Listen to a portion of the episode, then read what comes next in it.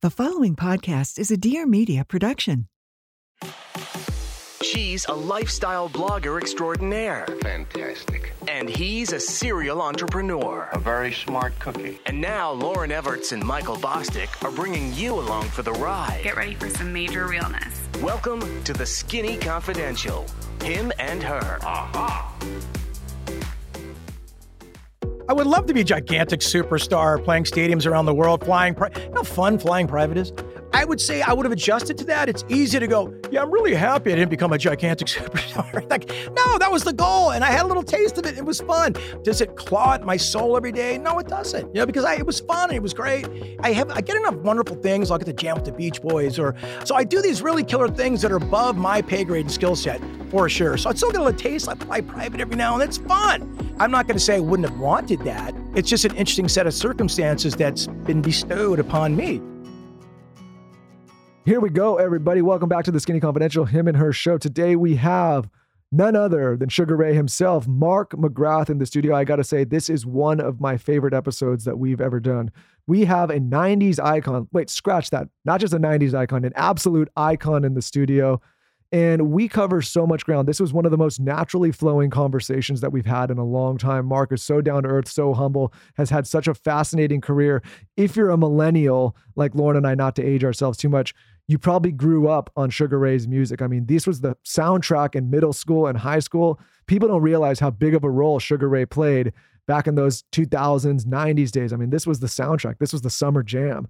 Mark does not fail to deliver on this episode. Like I said, one of the most down to earth, humble, exciting people we've had to talk. He's covered so much in his career, he's done so much, and he's just still so fucking cool and humble and just fun to talk to. With that, Mr. Sugar Ray himself, Mark McGrath, welcome to the Skinny Confidential, him and her show. This is the Skinny Confidential. Him and her. The Gary Busey season was was nuts. I do remember that. It was arguably, and it's gone down as like the most dramatic and top 10 reality moments ever when Gary Busey and Meatloaf got in this like extreme anger shouting match that almost went to blows. I mean, you've got Meatloaf, a, a, 100 million selling artist, Gary Busey, Academy Award nominated actor, acting like two year olds going, Where's my paint? And I was in the middle. If you look at some of the video, I'm in the middle trying to block Meatloaf, who's a big dude who played like nose tackle on his football team. And Gary Busey's not small either. And they were just in the middle of this giant fight, arguing over paint. I'm like, oh my God, I'm in the middle of this. And my whole thing going on there was like, I'm not getting involved in the drama. I'm gonna lay in the cut, just try to be the nice guy. And here I am trying to referee between these two maniacs. But it was an incredible time. I'm glad I did it, but it wasn't easy. Like a celebrity apprentice is hard because you're begging your friends for money and you can't tell them why, and they can't get a. Uh, it can't, it's not tax reduction either. That's tough to do. Because they because they like it's like a chair they'd make it a charity aspect, right? It's complete charity aspect, yeah. but they can't know because it's the surprise of a TV show. Uh-huh. Like, dude, give me ten grand. I can't tell you why, and you know it'll be fun. You know it'll be good for your brand. And like that was tough to do because I'm. It's hard for me to beg people for money. But anyway, getting back to Gary. Gary, I love Gary, but after you do the point break dialogue, hey, you talk, give me two. You know, after you do all that stuff, then he wears you out because he's like a little kid, which is ironic because I had twins at home. So he really prepared me for how to like take care of my two year old, my one year, my two month old twins at the time. Right, I've only ever seen Gary Busey one time that's enough. in I love you, Gary. Yeah. in person at Dan Tana's. I've never seen someone attack a plate of spaghetti and meatballs like Gary Busey did in my life. Like I, it was incredible. He demolished this thing. It, like I don't even know how to explain it. That's my only interaction with Gary Busey. That's like literally where the story ends. Wait, it's a familiar interaction because Yeah. Gary will tear into some food. He's gnarly. And he like has no problem with like he has he kind of lost his social graces as he got older, and he'll just blow his like snot out under the ground. He'll uh he'll like I, I need a Coca Cola with ice right now. Like while we're filming, I'm like dude, we're you know what I mean. So he just lost some of his social graces a little bit. I love the guy. I Don't get me wrong. I don't I don't want to like gang up on him, but if you see Gary digging into a plate of like lasagna, it's not going to be pretty. Where, Michael, what so you was saw it. You saw Gary. Busey in? I can't remember. Oh like, my what was God. the movies? The Gary Buddy Busey- Holly story is what he's really known for. That's where he got an Academy Award nomination. Now that's pretty severe. And to like to like, you know, portray someone such an icon like Buddy Holly or James Brown or something like that, that can like really be on the precipice of parody. He did an amazing job. He deserved his Academy Award nomination. Later in life, he was in Point Break. He's been in- Iconic. yes, yes, iconic Point Break. He's been in a bunch of movies, really. So, who else was on Celebrity Apprentice besides you, Gary, and Meatloaf? It was uh, Nene from a Real Housewives of Atlanta. She was a lot of fun. She was a hoot. La Toya Jackson, Okay. John Rich, who ended up winning the whole thing, the country artist. We had Jose Canseco, Okay. David Cassidy. Who am I missing? Lisa Rinna was on it that year as well. So a lot of like people who knew how to make good TV. There, th- that is That's a wild cast. So It's a good much cast. energy of people. All of you guys have so much energy in different ways. yeah, we're all spazzes. for I sure. feel like I need to go. I watched it, but I feel like I need to go back and watch it again. it's kind of weird. A lot of treachery involved in that game. There's a lot of backstabbing, and and then have Donald Trump being sort of the overlord of it all. That was a trip too. I once I tell people this. I spent eight hours in a room with three people once. It was me, Gary Busey, and Donald Trump. And four years later, one of us was president, and that's the scary thing right there. Discussed as you must. Was he nice? He was a gentleman to me. I'd love to say in retrospect, he was this, he was that. He was super cool. After I was fired, spoiler alert, he had me come to his office and he goes, Anytime you need a recommendation or anything, I'm here for you. So he was a gentleman to me. People have had different experiences, you know, that's all I can say about it. Okay. Speaking of iconic, I gotta I gotta say, dude, we've had some weird moments on this show, but when Dr. Kadir reached out and said, Hey, I got my friend Mark and he wants to come on the show, and I was like, Who's your friend Mark? He's like, Mark McGrath. I was like, Sugar Ray? Like, what the fuck? I was like, Dr. Kadir, what are you talking about? And then he put us on text, and I, I wasn't yanking your chain. Like Lauryn and I grew up listening to your music. And so it was one of the the trippier moments of my life, especially when you said that you guys have heard the show. I mean, you, it, you do this in this small room like this, and you kind of it feels sometimes like it's just all of us in here, and you, you ne- we just don't we don't get a lot of that instant feedback. Where Sure. like you know you go and play, you see all the people, and you see all so like for us, we kind of see it online. But if you paid me a million dollars and said, "Hey, Mark McGrath is listening," I would. Uh, there's no way I would have guessed that. Come no on, way. Michael. No Don't way. do that to me. He was No way. You're man making ears grown. fly out of my mouth, man. Oh Yeah. my God. I, He I'm so texting his mom. I really, I mean, Well, because I mean, and listen, I think like well, we I'm me, so I never think that's possible. You know, and but, but people do that to like real rock stars and real platinum artists. You know what I mean? I, I, by the grace of God, I become one to some people, and so it's hard to like rectify that for people that I really admired growing up, or songs that really moved me when I was growing up, or were part of my life's landscape. You know, those are my stars. When people tell me that, I get real embarrassed and like, and and like reticent, if you reticent, if you will. I shouldn't try to use big words to like accept that because it's like it's so big. I really appreciate what I'm trying to say, Michael. No, no, You know no. what But I mean, we grew up, we were born in 87. Yeah. Right. So like right around the time, and we met when we were 12 too, and we were kind of like Insane. dating as kids. And it's like your music was like, it was, it was there. It was prominent during that time. And like, we also were kind of that last cuss generation in the MTV days. yes, yes. So like, you know, maybe for the younger people, they kind of forget this, but like that was also super impactful. And like, that's what we would see before, after school. All the music videos were Yes, sir. huge. And in So- movies. It was in and it- movies, so many movies. Yeah, yeah. yeah. I mean, iconic, man. Well, the thing about the 90s, too, you guys, as people forget, is like we all received entertainment the same way. You know, there weren't podcasts, there wasn't Mm-hmm. social media, there wasn't internet. So we'd go home and watch TRL. What video was coming out? And we all experienced it in real time. And I believe the 90s was the last decade we all did that. Now, whether it was TV, it was Seinfeld at nine o'clock on Thursday on NBC. You remember that? We all shared it. And then the next morning, or wherever you were, we talked about it at school, at the water cooler, or wherever. So it was last time we shared things collectively. And I think that's what's going to make the 90s forever so special. And having these moments that you two had, like growing up or maybe finding each other with a little bit of Sugar Ray being the soundtrack to your lives. I mean, that is a special stuff as a songwriter. There's no bigger compliment you can give me. How did you even get into music? Like, take us back to when you were little. Have you always been inspired since you were really tiny? I've always loved music. My mom loved music. She had a bunch of, I'm really going to date myself. She had a bunch of 45s. I don't know if you guys even know what those were, but No, what's that? 45s were the singles. Instead of a 33, a big LP, a record album, The tiny, the tiny, the records. smaller Yeah, yeah. ones were called 45s. Okay. She had a million 45s of all the hits, and she would listen to them and drink her Courvoisier at night and just kind of groove. And so that was like my imagery of my mom. And I would listen to her 45s too. And I always loved music. I'm the biggest fan of music you'll ever know in your life. I'm the three time rock and roll Jeopardy champion for a reason, Lauryn. Okay. So I just love music. Never in a million years did I think I could be part of music. Never in a professional capacity as well. I like to say there's there's goals you have. Like I want to be a doctor when I get over, and like these are like realistic goals, or there's dreams. You know, when you're three years old, you have dreams. I want to be an astronaut. You know, like I've never gotten rid of those three year old dreams. I wanted to be an astronaut for about six months. Then I wanted to be the point guard for the LA Lakers. I found out around eighth grade that probably wasn't going to happen. At the same time, David Lee Roth was drumming off a, a kick drum on MTV. I go, that looks fun. But here's the problem I can't play an instrument, I can't write songs, and I can't sing. Minor obstacles on my way to be having any success in the music business. So I just had this fantasy dream in the back of my head, which I think we all do. Whether you can admit it to yourself or others or not, that's that's the that's the key right there. In the back of my head, I just always wanted to be around music. There was a band in our high school called the Tories in Newport Beach, California. Shout out to Corona Mar High School. And they were the cool sort of band at school. They'd play all the parties. And I figured out by carrying their instruments, I could get into all the parties. And if that was the extent of my, you know, musical career, that would have been fine. I never really knew what I wanted to do until I got to college and I got into a band. I went to USC. I majored in communications, and it's very broad, you know, especially especially when I was going there. I looked around, I saw the football players and cheerleaders, and I go, "Oh, this is the degree for me." So I, I, I just love music, Lauryn. To answer your question in the most roundabout way, and I found myself just loving music, being gravitated to the easiest things about it, maybe carrying musicians' uh, equipment around, and slowly building and building till I got to my band. So was was I born with any sort of talent? No. You can argue I still don't have any, there was never going to be anything that stopped me from at least trying to pursue my career in music. You know. And so when you say you didn't, I mean, obviously you went on to, to have a lot of success in music. When you say you didn't have any musical talent, like how did you develop that talent to, to obviously one day front a band? two things happened. Nirvana happened. Okay.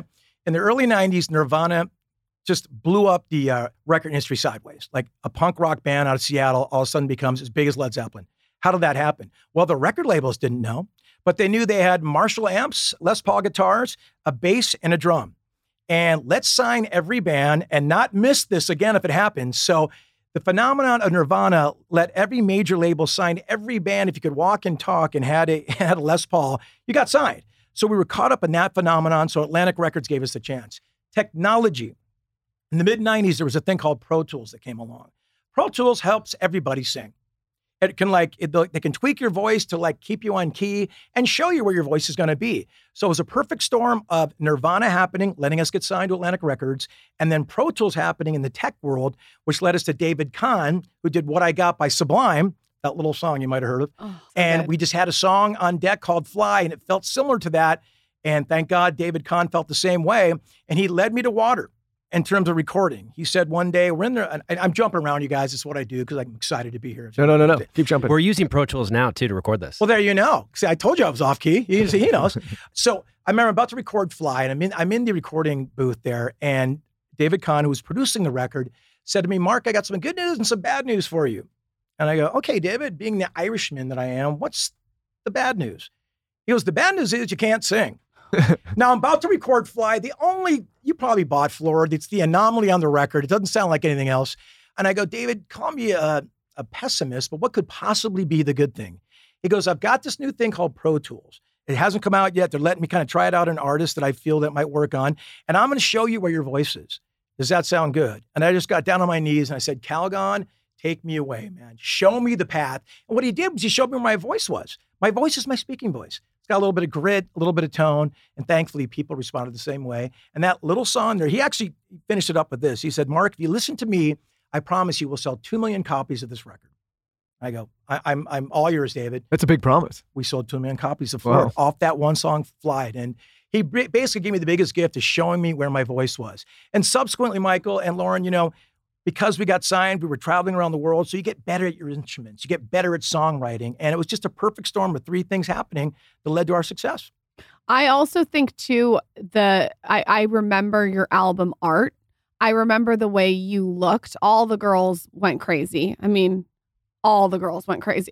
But it was like it was I feel like you were like the whole package. It was the song, it was the art, it was you. Like you really did a good job of branding yourself. Was there strategy there? Absolutely. My good friend Mick G, who we've been best friends for 45 years, he said, you know, back in the early Hold on, is Mick G Mick Jagger? no, not Mick Jagger. Okay, That's- I'm that'd be like, a I'm like, that'd be a is J, oh, Mick Lauryn. G? That'd be a Oh, J. Mick J. Sorry, sorry, sorry. Okay. Yeah, yeah. I'm like, what? That's something she would do. But he's a good friend of ours. He's kind of like the fifth member of Sugar Ray, if you will. I, I hate saying that, but I don't know how some like really, you know, articulate how important he was to the success of Sugar Ray. He was the visual component. He's like, you guys kind of suck. Your, your music sucks, but there's a visual thing here. Let's make a video. I'm kind of backtracking now, and this is how we got signed to Atlantic Records. So there was sort of a video component already within the uh, the team, if you will, of Sugar Ray. So that was completely thought out, Lauryn. You know, looking at little like entities of how we put a video together with little vignettes as opposed to having one running thread. When we thought we'd just make a video of things that looked cool. Hey, let's ice skate in hockey gear with no shirts on on, on the skating rink. Let's go to the comedy store and and and, and mimic a Iggy Pop video. You know, let's uh oh let's break dance and all just stupid things we thought kind of looked cool. We were going for more like a cool visual as opposed to a running thread. And Lennox like, great, let's make a video, but we want to see what the storyboard is. We have $400,000 for you. We're not just let you make cool things. Luckily, they let us just film cool things in that first video because because the video we made to get us signed had sort of the aesthetic they wanted to see. You know, they liked it. And so that was built in already. The visual thing, you know, look, Father Time is undefeated. It was a lot of fun. You know, I was skinny back then. I had a, a, a unparalleled self-confidence back then in myself really that was driven by insecurities and fear let's be honest like most of those are any confidence level is and we just we had been in band for a while so our chemistry was in point we kind of knew each other's roles so a lot of things were in place lauryn maybe just subconsciously but a lot of it was like okay we know where the easter eggs are of this band Another Easter egg was that you made bleached tips the thing. that was you. Frosted tip gang All of michael a do sudden, you have them I never had Come them, but I had this. on. I had the No. spike. I should have done them. you should have done It was them. an. I, everybody did them then. You're everyone did them, but you. I didn't think I knew. I, I couldn't figure out how to go get them. I don't think. You made it. cool. was that strategic or was that just like your look? I feel that was a very like OC thing. That like started in the OC. well it yeah. became an oc yeah, yeah, thing yeah. i had Because a, of him. Well, we because we grew up in San Diego, so not Yeah. far off. Well, But Southern California, San Diego. I mean, Yeah. we cut our teeth from San Diego all the way up to, to Malibu in terms of playing on every beach bar up and down there. So the aesthetic, Michael, like, not that I started anything, but there was my osmosis part of it. You know, I had a friend who was going to beauty school at the time. He had no business being in beauty school at the time, and I saw a picture of Scott Weiland playing at the at Oh, Madison Square Garden legend. legend from Stone Temple Pilots, a huge fan, rest his soul. And there was this great picture of him in Rolling Stone, and he, he had like a three piece suit on. It was pinstriped. He was skinny and just looked, he looked like David Bowie, you know, like our generation's David Bowie. And he had a little skunk like tip in his hair. It was all black and a little skunk tip. I told my friend the night before we're going to film the fly video, that's what I want. So he walked in with a case of beer. I'm like, huh, maybe that's not the best idea from a guy in beauty school about to dye my hair. We're about to make a video the next day. Long story short, he put all this like bleach in my hair all over the place. I'm like, dude, I just want it in the front. He goes, we got to do this to get to the front. Don't worry, I know what I'm doing. he passes out. All the burn stuff is still in my hair. I don't know what I'm doing. I try to wash it out. I blister my hands and all that. It's a big nightmare. And I, it was just completely ruined. My hair was straw, was sticking out all over. Half of it was gone. And there was giant orange spots all over. You can see it in the fly video. That was a complete accident. And I thought everybody's going to be mad at me. I show up to the video, they're like, hey, your hair looks great. I'm like, oh, thank God. It was such a mistake. It was a mistake. So you accidentally started a trend. Yes, absolutely. Anything good that's ever happened to me has been by serendipity and accident, Lauryn. That's for sure. Nothing that I ever did. That's crazy. Yeah. D- How did But you? also that trend is also something like, you know, hammer pants were probably pretty cool for a second. You know what I mean? Yeah. And to be known for that forever is kind of funny. I lean into it now. You know, for a second I was trying to get away from the stink of the 90s as, you know, remember hair metal in the 80s and when that kind of went out of vogue it was like, oh God, I can't believe I ever did that. And we were part of that in the 90s. After that, when bands like Interpol and the Strokes were coming in, it was like, oh my God, I can't believe we ever did that. And listen to Sugar Ray and those bands. So you got to wait like 10 to 15 years for the stink of a certain decade to go away. And now we're in it again. I'm going back for the frosted tip. you're in it. Well, it's either Anderson Cooper Gray or Seacrest frosted tip. I so- like the frosted tips. Well, you can, you can guess which one my wife my wife likes better. and you know what else? It's iconic. It's nostalgic, but it uh, I everything comes back into trend. Yeah. It's like the nu metal resurgence, Yeah. which was right after that. Now nu metal all of a sudden is really popular again. You're so right, dude. All those bands are coming back. There's actually a nu metal festival. So anything old and stinky comes back once again. So if you're stuck with a, you know, a trend that uh, if you lean into it for a while, you stick around 20 years, it comes back. you know? Well, because I miss like we. grew- I mean, so the the moment I felt, I think the first, you know, you hear, I hear my parents listen to rock and roll and stuff like that. But the first thing I heard was like Sabbath, Bloody Sabbath, Oh, nice. and it like it just changed my life. And then you know get into all of that metal. But then I think in the '90s, you know, Nirvana, you all these people that came along. Like I think after the '90s, we like we don't get as much of that anymore. And I miss those times when you actually went and you went to a show and you watched a band. And it's great. Like, listen, there's amazing artists out there now, but there was a weird period of time where it like kind of left. And now I feel like it's coming back a little bit. I think you're right. You know, I think a lot of that had to do with the internet. You know, like scenes left. You remember San Diego was a scene for a little bit with Cargo uh-huh. Records and Rocket from the Crypt, Drive Like Jehu, and all these great bands from down there. They had the scene. Seattle had a scene, of course. New York had a scene in the early 2000s with Interpol, The Strokes, all these cool, the Yeah Yeah Yeahs, really cool hip scene. But then everything went to the internet. You know, so the internet is your scene now. Where do you want to find it? You find it there.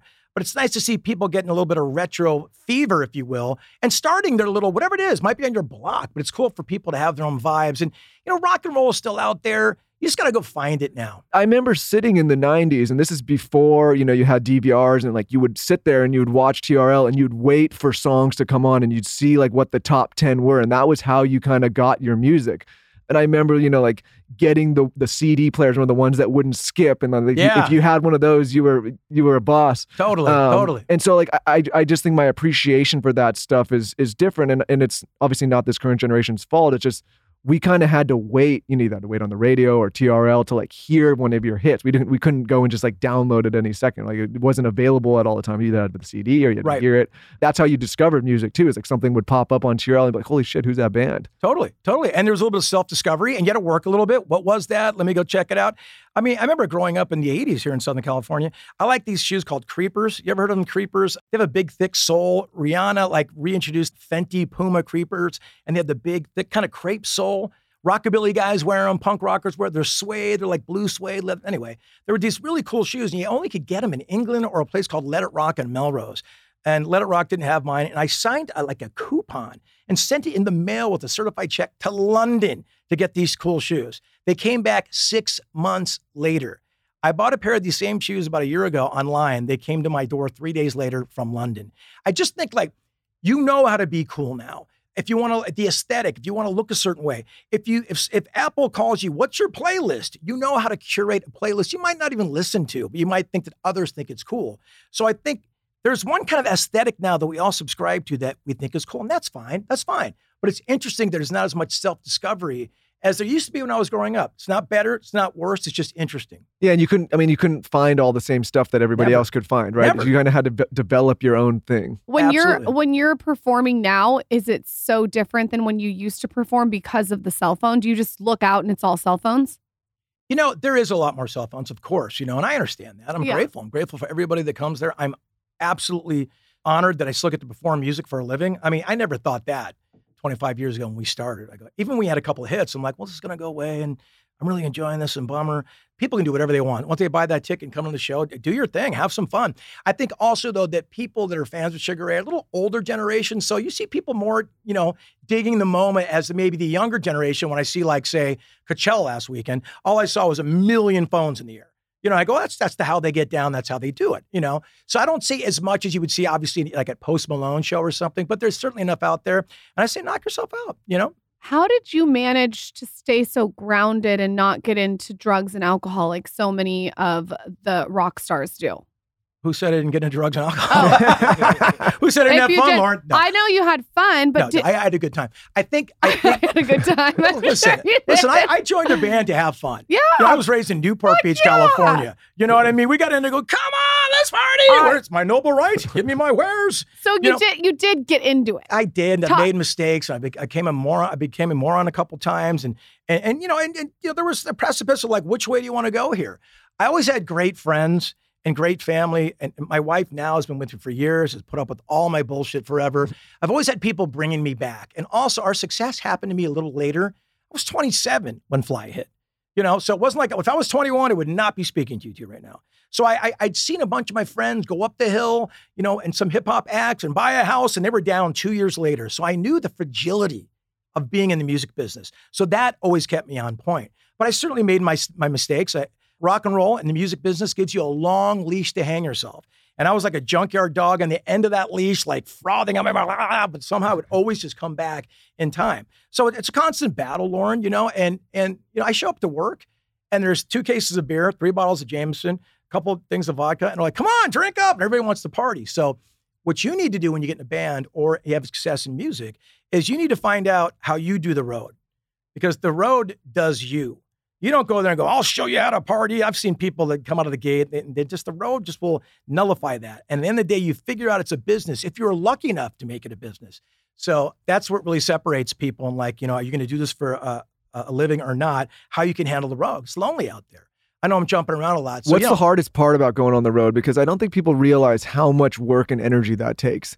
But obviously, we don't. We've never experienced. But I, I can you only guys travel enough. Yeah, you but know. doing this, sh- but even this show, kind of sometimes we Yeah. bounce from here to Texas, New York. It kind of ex- it gets a little exhausting. But we're not in front of all these people screaming and singing and playing instruments and getting on a bus and or a plane every single a different lot of city. energy. It's a lot. The performing's the easy part. I always it's a it's a cheesy old showbiz adage that I'll use. They pay me to travel, not to perform. The 90 minutes on stage, that's free. To get me from LA to Manchester, Iowa, to fly there, to get on a plane, to fly at another one, to get on a bus, to take three hours, you're going to pay me for that, especially being away from my family. And I've done it differently as I've gone through stages of my life. You know, when I started in my early 20s, well, mid 20s, I should say, it was like, let's go. I don't even care. Let's get on the road. That's the best part about it. I didn't have any real tentacles, you know, keeping me at home. I was chasing my dream still. The dream was to have some success in the music business. So it was all about chasing that dream. Once we had a little success, money comes into play. You hopefully buy a house, you do whatever you do. You start having things that kind of have tentacles to keep you at home. So then that push and pull comes between like wanting to stay at home. If you have a girlfriend, if you have a wife, if you have kids. And as I've gotten older, I I had kids when I was 42. So that's a real thing that, you know, to keep me away from them, miss basketball games, miss birthdays, you are going to pay me for that for sure. Again, I'll perform for free.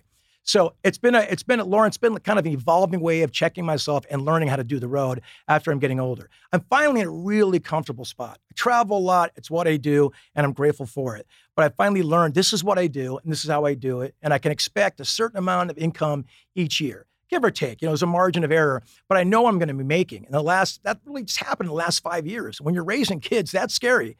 You can go from making, say, X amount of dollars to one year and then an exponentially large amount the next year. That's kind of scary how to plan going forward. These are all, it was all learning curve, and I'm very comfortable where I'm at now. How did you meet your wife? this was funny.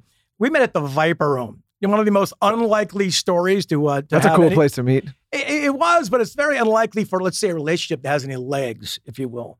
She was the only one with legs. Hey, ho, dad joke. So I was sitting there, like my way to, to I don't know about you, Michael. You might have the same game, but you guys have been together forever. I don't, I don't want to get in the way of your thing.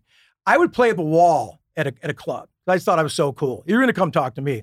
So I sat there once at the Viper Room and I had a vodka cranberry in my hand. I'll never forget it. And I was leaning up against this post, you know, and I was sitting there doing my best Luke Perry, you know, it's 94. I'm going to do my Beverly Hills 90210 reference. So I'm sitting there doing this thing like eyebrow and looking around, doing my thing. And then I guess I was there a while because a couple hours later, I guess, she came up to me, Karen came up to me and goes, Are you going to hold that post up all night? And I went, Oh, inside, I go, You got me. And my first thing I said to her was, I love you. The first thing I said was, I love you. I just, I, I, I it's not a love at first sight. I just, she had this energy about her. And I go, Where are you going? Blah, blah, blah. She goes, Well, after this, I'm going to Damiano's. It was an old all night pizza spot in Fairfax. What's it called now, honey? You know, Jon and Vinny's? Oh, it's Jon and Vinny's. Yeah, Jon and Vinny's. It was called Damiano's back in the day. And she goes, I'm going there after the club closes. Meet me there. I'm like, Oh my God, of course. My heart's going, boom, boom, boom. Whoop, scroll. So I go to Damiano's two in the morning. My, my friends drop me off. They don't want any part of it. I go back there. I don't see her in the main room. Like, oh, she bailed on me, man. Bummer. And I looked on the side room. I go in there, and there she is by herself with like a gigantic meatball sub and a gigantic large pepperoni pizza. And I go, well, where are your friends? She goes, I'm by myself. I go, I go, oh, now I really love you. This girl, like, she just was a rail eating a meatball sandwich and a pizza. And I go, now I really love you. And that was it. And, you know, we've been together ever since. And it's been rocky and gnarly. And we did everything wrong in the first 10 years, tons of infidelities, really hurt each other, stuff we're still rectifying today as we sit here and speak. And it rears its ugly head every now and then. Someone's had too much of rent. You know, it, it- but I just thought, I, I did a show called Extra in 2004, Oh yeah, entertainment news show. Like, Love the it. stars are out in Hollywood last night. Let's take a look. You know, I love extra. good show. I was really happy to be there. But when I started doing that, I, I you know, my my day started being like I had a, a day job, like a nine to five job, had a commute. Like I was just came off the tour bus. I'm like, what is happening here? And I looked over one day and, and Karen was still there. I go, you still here? She's like, yeah, are you still here? I go, do you want to give this a real shot? It's like in 2004, 2005, we said, let's really commit to this. Let's stop like half-assing this relationship. I think it deserves a lot because, you know, the friendship was so important, you know? I, I've always loved her forever, forever. But the friendship was like something that that takes you the distance. That gets you in that rocking chair when you're 72 and you're holding a hand. You know what I mean? That gets you looking at that sunset.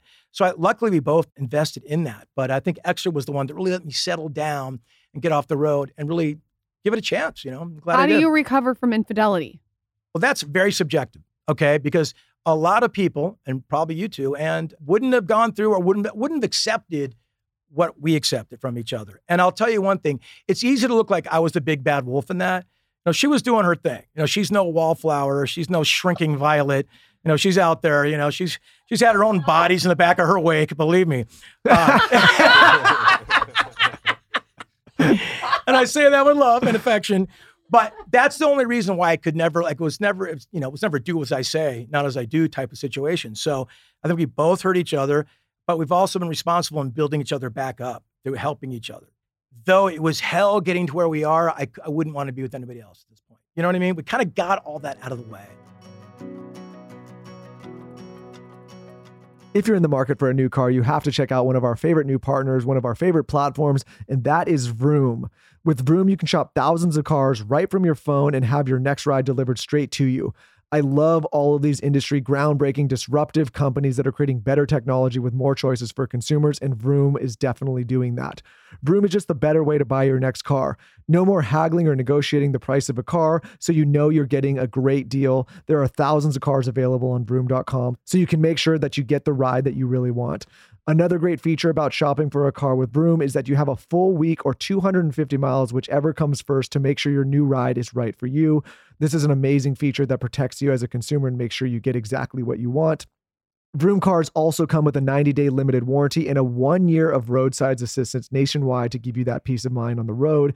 If you have an old car, you can also trade that car in when you buy your new car, or you can even just sell it to Vroom right off the bat. It's an amazing service as they give you your price instantly and will even come pick up your old car. No more meeting up with strangers and haggling over the price with somebody you don't know. Vroom is just a better way to buy your car. So if you're a car lover and you're looking for something new and unique, just visit vroom.com. You can buy a car from Vroom entirely online. So next time you need to buy a car, just grab your phone, go to vroom.com and check out thousands of cars. Again, that's vroom.com. You can buy a car from Vroom entirely online. So next time you need to buy a car, just grab your phone, go to vroom.com and check out thousands of cars. Again, that's vroom.com.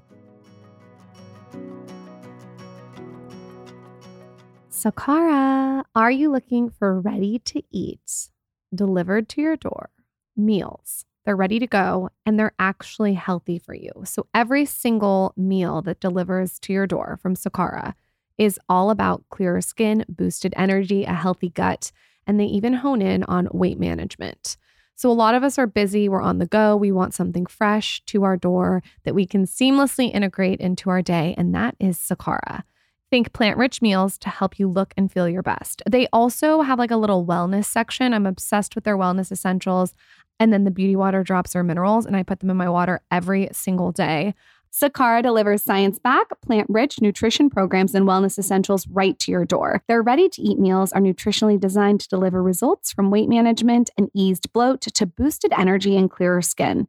It's literally like having a nutritionist and a chef in one. Everything is designed to support your goals. Right now, Sakara is offering our listeners a 20% off your first order when they go to sakara.com slash skinny or enter code skinny at checkout. That's Sakara, S-A-K-A-R-A dot com slash skinny, and you get 20% off your first order. Sakara.com slash skinny. Right now, Sakara is offering our listeners a 20% off your first order when they go to sakara.com slash skinny or enter code skinny at checkout. That's Sakara, S-A-K-A-R-A dot com slash skinny, and you get 20% off your first order sakara.com slash skinny. When you're a rock star and you're in a relationship, is it is it difficult with like women throwing themselves at you for the wrong reasons? No. I mean, when you're married. If the funny thing is, she was expecting you to say something completely different. So No, that's I amazing. listen, she she knows me well. That's why I can joke about it. Look, look. I was a moron. I was immature. I'm still all those things, but I was really those things back then. And you know, we always had understanding. Like we were out of town, out of sight, out of mind. You know, it just it was a terrible thing. We never really we never really verbalized what this thing was that we have. I met her three weeks after I signed a record deal with Atlantic Records and moved up to Los Angeles. I was not looking for a wife, never mind a girlfriend, you know, but we just, there was something about our relationship just kept holding us together. So, yeah, I made a lot of mistakes, but like she was doing her own thing too. Again, I cannot stress this enough because I know it's easy to go, you were the big rock star. She was in LA, like, model, going run around doing her thing. So it's not recommended. There's no way to, to like infidelities, cheating. It's the most hurtful thing ever. You never get it out of your soul or your heart. It's always there and it rears its ugly head every now and then. If you learn how to deal with it, you can push it back down. If you haven't, it's going to stay there a while. You know? So you're saying that you're dealing with things from years and years and years and years ago still. So it's it, it it still comes up even though it's not a thing anymore. Absolutely. Though I won't even verbalize it sometimes. She won't even know it. You know what I mean? It's my own, like, you know, trials and tribulations. It's my own um, demons, if you will, you know? Sometimes I haven't articulated to her how bad she's hurt me and probably the same way, you know? You know, well, I think that I think that doesn't just apply to things that happen in relationships. I think we're constantly as humans going through and having demons from our past rear its head, right? Like that happens, I think, with everything, Yeah, right? for sure. And we're probably not the best species at verbalizing those kind of things, right? Like because people don't like to show their vulnerabilities. Oh, you're totally right, Michael. Like my parents got divorced when I was 12. It hurt me like more than I've ever even like even even rectified in my soul. Well, Twelve is that it's a, my that's a- kids are 12 now. That's, Uh-huh. that's why I'm saying. So like, I'm like, wow. And like sometimes we fight and stuff. And so then I'm like, oh my God, I got divorced at 12. I'm manifesting my, own behavior and my own experiences. So they, what you just said, Michael, is bullseye, dude. You, you never forget. You never, you learn how to, I, it's almost like with a death or something. You, you, you learn how to live with, but you never forget. You know, these things that hurt you tremendously. I'm talking about in the deep recesses of your soul hurt, you know, that you learn to just live with, or you don't learn to live with. Do you think don't ask, don't tell works in any scenario? Does it ever Yes, work? I it do. does work. I do. How does it work? If someone's again, it's listening, also like I, I don't think I think Lauryn, it's a very subjective thing to say that. So if I say don't ask, don't tell, I'm talking about does it work for me? Yeah. right. But would I say it works for you or anybody else listening? Absolutely not. So it works. You feel like it worked works for you, but it doesn't work for everybody. I can see it not working for everybody. Exactly. Yeah, we had someone come on here that what that uh, did don't ask, don't tell to get. Uh, no, they did. They did ask, right? Who are you talking about? Aubrey Marcus came on with his significant Yeah, other. not like, I mean, if they've been on the show, and said, oh yeah, well they they had a very very open thing. like it was very open. It they knew that they were openly having other. Right, right. Well, I think we almost had that in the eh, early, like, you know, we didn't talk or tell or, you know, there was no like sharing of information. We never said, let's have an open relationship. And I certainly am not involved in that now. I do not want that. You know, I think it's kind of ironic too. I say that because I put up with it. And like, if it happened now, would I put, would I, I don't know. I can't say. Well, You I also think you. I don't, I, I say this, Lauryn, it's not good. It's not good for the soul. It's not good for the family. It's a treacherous path to walk down. So be prepared for all that that gives. And by the way, you might think you're cool for a year or two. Great. And something rears its ugly head, it never goes away. I think the difficulty is even say Lauryn and I were into that and we are on the same exact page. Yeah. That, that might work, but then you add any third, fourth party, like they might like they may say they're cool, but They're going to mess it up for yeah, you, dude. yeah, I don't think it, I- it's too hard. I mean, it's hard enough as you know in a Of marriage to manage one. Like I, you know, managing another person, No. it's yeah, impossible. imagine two of me. I do all I do all the time. Come on. Come on.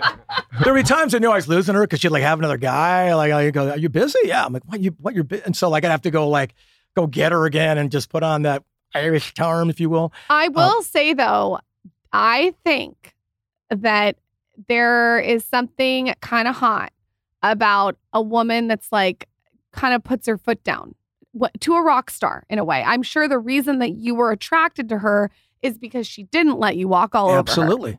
Absolutely. I- that had probably had a big thing to do with it. If she was available for you all the time, I'm just this is a hunch. no, I think you would have got bored. You're so correct. And I've always been attracted to independent women. Always been. That's the most attractive. You want to know the most attractive quality in a female? For me, okay, and for others and friends of mine, that- independence, having your own thing, whatever that is, and being passionate about anything. I go feed people in downtown LA. I, I croquet. Whatever your passion is, be something that isn't me or that your significant other. You know, I don't want to specifically relate it to me, but like that's why I was so attracted to her. She's like, you, you can't hurt me. Anything you do to me, I'm gonna do to you tenfold. You know, he was like, and it was like it was like gangster power of hers. You know what I mean?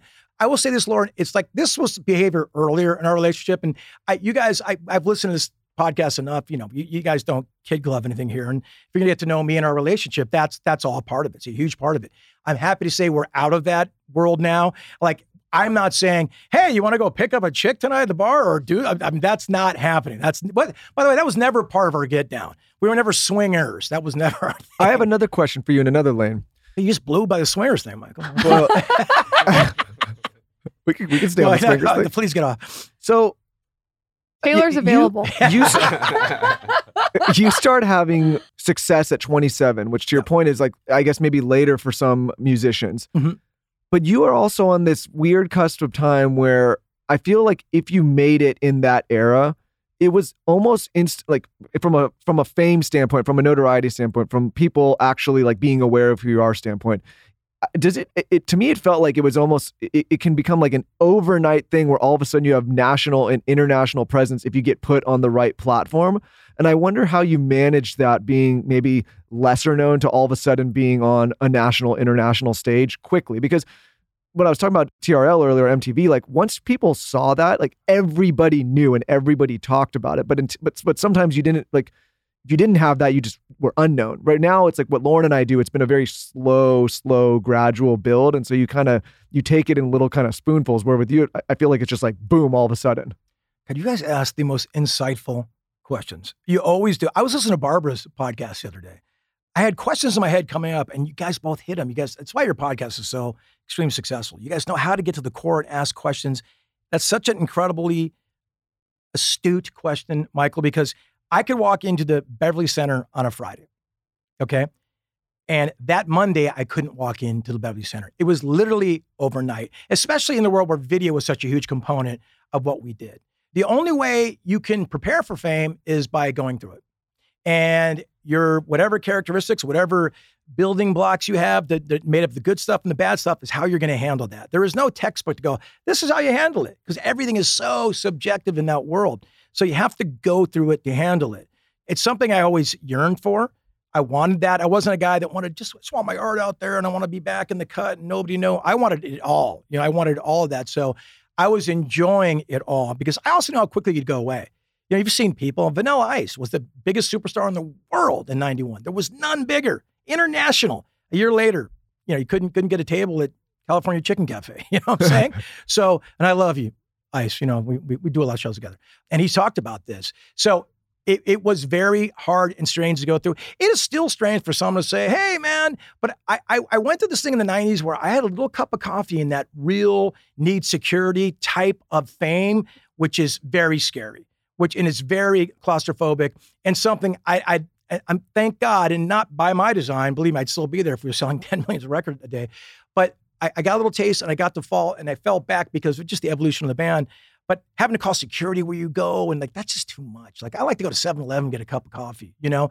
And I've got a, a fame now, which is like, oh, there's that guy. You know, it's very unintrusive. It's very friendly. 99.999% of the people I meet are super cool and super easy. But it took me a way to sort of figure out how I'm going to navigate the world of fame. That's the that's the that's the simplest way. I you know, like, I was- But what, who's- it- what what did you do when it was intrusive? Because it seems like it was. Like if you say you can't go to the mall on a Monday, Yeah. like like what wh- how did you handle when it was intrusive and, and you're and maybe even when you're sitting down with with someone in your family and people are coming up to you while you're eating, like how did you handle that?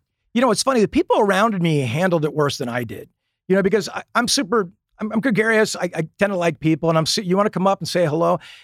You know, now people just want a picture and they want to go. Back then, they give me like a miniature golf pencil and a wet napkin and go, "Can you sign this out to my brother or my dad?" You know, I'm like, so I mean, if you can't take a picture, man, don't don't be in this business. You know what I'm saying? Just don't do it because that's that's that's all part of it. I understand privacy. I totally get it. And especially these A-listers, they can find it if they want it. You can go. It's, it's easy to do.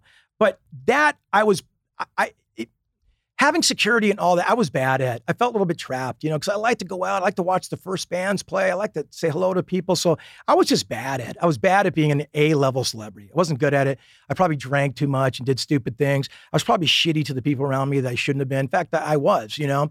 I'm glad because I, I having a cup of coffee up there, like I said, it kind of proved to me that I really can't probably handle that level. And so I just organically back to a spot that like is kind of comfortable, you know? But you know, like who was I? I can't remember because I just can't remember off the top of my head. But we were talking to somebody on this show, and I was saying there's a certain level that once you get to it, you can't peel it back. That's right. And and that is a scary thought because you know, I I feel like what you're talking about is you kind of get there, you tasted it, but then you kind of like step back a little bit and you can have a you but know I didn't, Michael. You know that that the world, the business around me said, "Yeah, Sugar Ray, yeah, you're mid level, you're mid, you're not going to be a superstar act." You know what I mean? So organically, it happened at the same time I was looking at it and going, "Wow, this is gnarly." I, if this is the rest of my life, it's going to be heavy. Sorry for interrupting. But, but you know, like there's not like I'll, I'll just like if like, Michael Jackson's an extreme example because he was Yeah. so that. But there's certain people once they there's no peeling it back no That's right. matter what, and you Britney can't. Spears, you know what? Uh, yeah. Justin in Bieber, in right? retrospect, do you are you glad that it didn't go to that a Britney Spears level? Because to me, I feel like I would be glad looking back. Well, I mean, no. I would love to be a gigantic superstar playing stadiums around But the world, flying. Pri- you know how fun flying private is?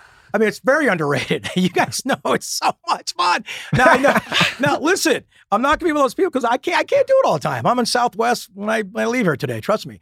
But when you fly, uh, private is just, it changes the game. You can't it saves complain about travel anymore. time. Huh? It saves time. It saves time. I'll say aggravation. Going through TSA and airports, you can pull up right to the.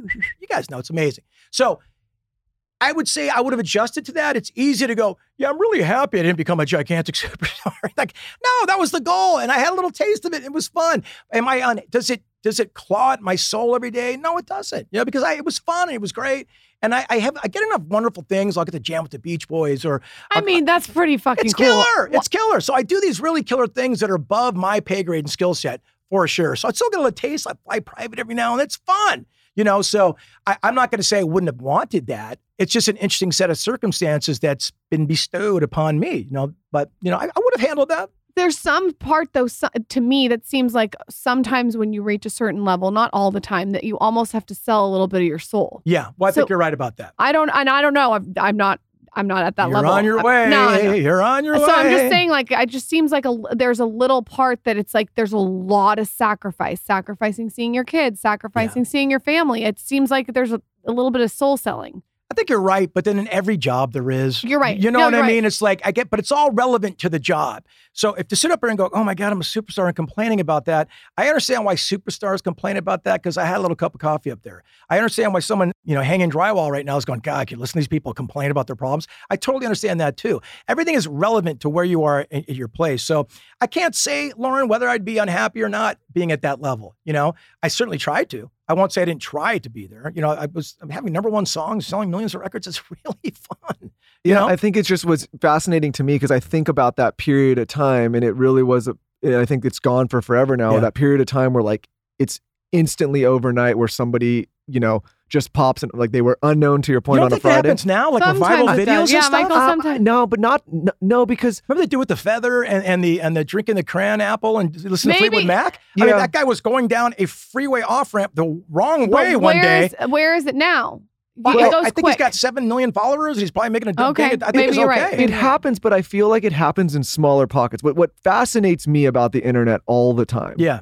is I hear about people that may have hundreds or 30 or 40, 50 million people follow that I have never heard of in my entire life, right? Mhm. Like everyone has that. Like there's so many people out there and there's so much attention and there's so much visibility with this thing.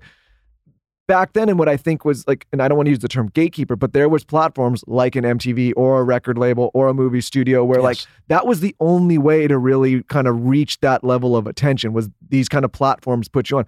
Now, like, you know, there's people all the time that I get you. I'm like, I've never heard of who that is my entire life. And they are massive. Like, Yeah. And, and so I think that's just like an interesting thing to observe where like the entire world or the entire country would turn its attention to whoever was on these platforms of the past. You're completely right, Michael. And also, you can have this viral fame immediately, and there's nothing to support that viral fame, meaning it goes away just as quick as it was bestowed upon you. You know, to your point, we had a record company behind us making sure we didn't fall out with their publicity department, with their radio uh, plugging department to make sure we stayed where we were, and it sustained a career. I mean, I am still eating off the success we had from 97, 2001. You know, I don't know how many people that went viral, say today, overnight, are going to be having a career 20 years from now. Pretty fucking cool. Yeah. So, well, I'm just I, I'm grateful for those who really propped me up. Is I what I'm trying to say. Not to my doing. I, we had the systems in place, the gatekeepers, if you will, that that said yes, you are worthy of, of coming on a radio station or or network and video network station. You know, so I'm, I'm grateful for that. But I was just talking about that yesterday. You know, you can have the hit song on on, on like a viral hit song and then it just goes away immediately. You know, it's like a poison apple. You want to bite of this? Careful what you ask for because it's going to be a great six months. And then you're like live the rest of your life chasing that six months. It's it is astronaut syndrome. Yes. Hundred percent. Boy, that's well put. It's hundred percent. They they go to the moon. Where else do you go? That's so well put. you go to conventions the rest of your life. You at the moon, which is kind of cool. Or were you? do you have a lot of wisdom and a lot of you're very smart though when it comes to talking about fame and it being fleeting. Like I think it's it's you have a good grasp on it. Like it's impressive. Did you get that from just looking at other artists or musicians that came Yeah, through how did you before know that? a lot of that has to do with that. I've just always understood the fragility of being in this business. I mean, do you know how hard it is to become a one hit wonder? Do you understand the odds you had to beat to become this one hit wonder that a lot of us look back now and go, oh, one hit wonder, funny. Like, well, that's funny. I laugh at you. A one hit, a one hit wonder, you, you got the lottery ticket. You are Charlie in the Chocolate Factory. You got in the factory and got one hit. Do you know how hard it is to have a couple hits? I always say the hardest part of success is achieving success. Achieving success is the second hardest part. The hardest part of success is staying there. It's impossible. So if you're in the entertainment business, it's almost a Hasselhoff effect, the Hasselhoff effect, I call it. You go through like roller coasters where you're up, you're down. You have to survive those things. And a lot of egos can't. A lot of like skill sets can't. So I think I saw enough people in front of me go up the hill and come right back down. A year and a half later, Michael, they literally bought a house up there on Lookout Mountain. Hey, hey, having fun. 12 months later, bankrupt coming down. I saw that happen to many, many people. So I understood that right away. My dad was a finance guy in Orange County, so he always told me the value of money. You know, I was never a guy that chased the seasons at Gucci once I had some money. I wasn't that guy. I was still in my Dickies and A-frame t-shirts, if, to be politically correct. I, money was never something that was going to be my downfall. And I understood that there would be a, a bit of a roller coaster ride. And I was willing to try new things and stay here. I saw the value of being on extra when a lot of people wouldn't. And a lot of people didn't think it was very cool to do that. And I understand that. I'll never I forget. think it's so cool. Well, I thought it was cool, you know, and especially in 2003 when our it's last record, unexpected. well, it didn't set our last record in 2003. It didn't set the charts on fire, and a couple of guys in our band had just had kids, and they said, "Mark, we want to kick back, raise our kids a little bit, and take a break. We don't want to go into the cycle of making a record, going on tour, and just chasing our tails." And I go, "Okay, what am I going to do?" So, because of the ride we had at Sugar Ray, there was a couple phone calls that reached out to me. One of them was at Extra, and I went down there on a Friday.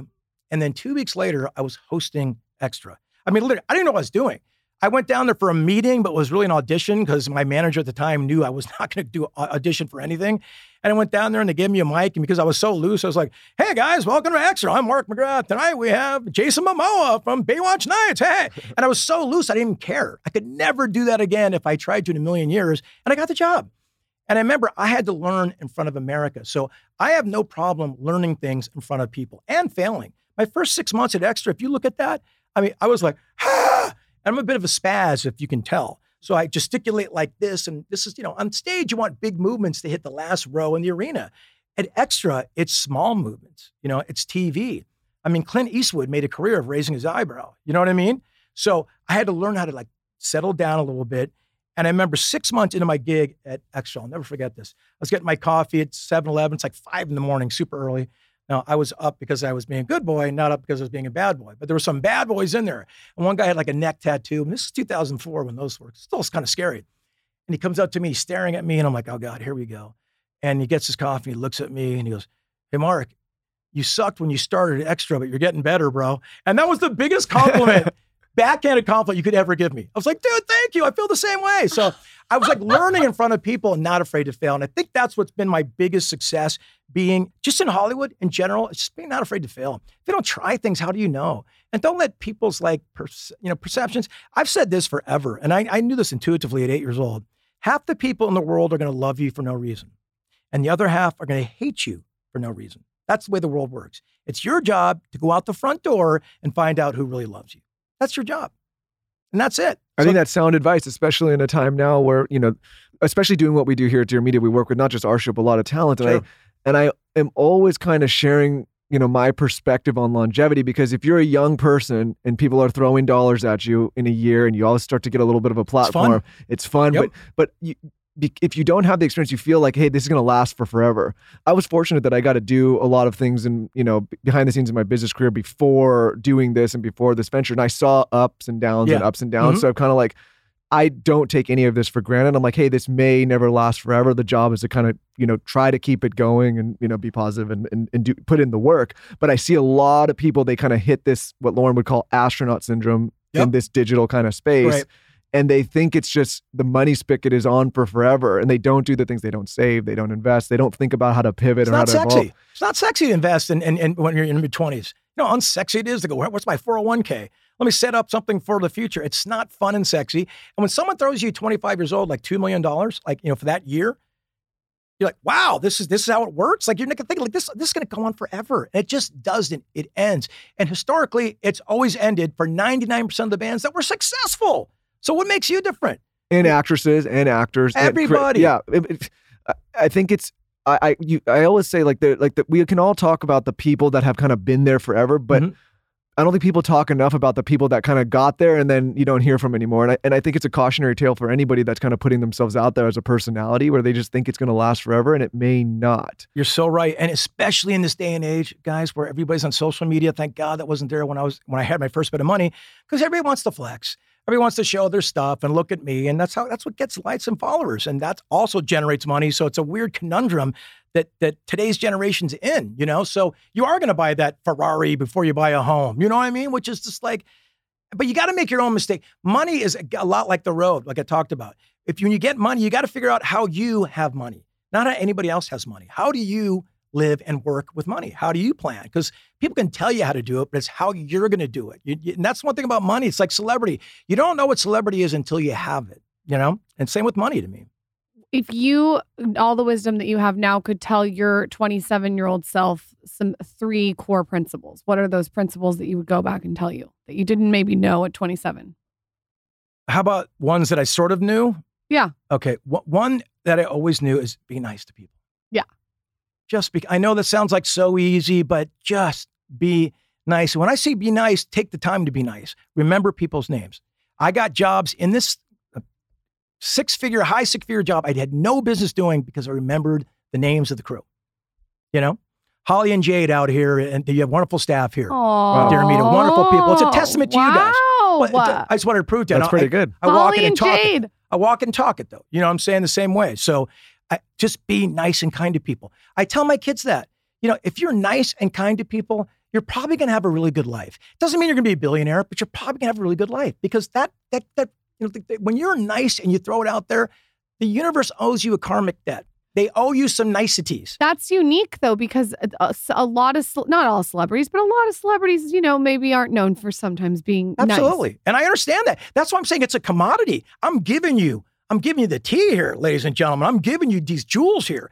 Be nice, even if you don't want to be. Yeah. Be nice. What's your second core principle? The second core principle is you got to work hard. You got to show up early. You got to be the first one up. And if if no matter what you're in, if you're bullshitting yourself, I don't really belong here, then how are we going to believe you don't belong here? Meaning like be the first one up. Be be the last one to, to, you know to go to sleep. Be the first one to pick up a check at a table.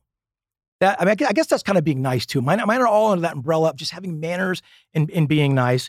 And also watch your dough. Like we kind of just tapped on a little bit. You know, when you get money for the first time, you're going to do some stupid things, and that's okay. Just don't continue to do the stupid things. You might think you need, you know, the Gucci's, you know, a Rick Owens 2024 line is coming out with the, you know, the cones in the head. You might just need that to get into the cabana, wherever you're going tonight. You know what I'm saying? I, I get it. Do that once and you're going to figure out, wow, it's a tough game to play. And just, you know, be, be smart with your dough. Third principle is call your mom. call your mom. That might fall to the nice thing too as well. What's the No, no, also, I'm sorry, sorry. Go. Surround yourself with good people and good friends. And I know that's another cliche. You know why cliches are cliches? Because they work. Yeah. Because Yep. they work. Yeah. They're, cli- you know, oh, it's so boring to say passion or, or cliche. They work. That's what it's about. If it's not that, what? I mean, mystify me with your newness. Right. You know? So surround yourself with good people because that old adage, you know, show me a man's friends, I'll show you the man. There are so many choices when it comes to a probiotic that's going to be best for your gut. We obviously stand by Just Thrive probiotics. We have had the founder Tina on this show so many times talking about the importance of gut health and the importance of a solid probiotic, which is why we love Just Thrive so much.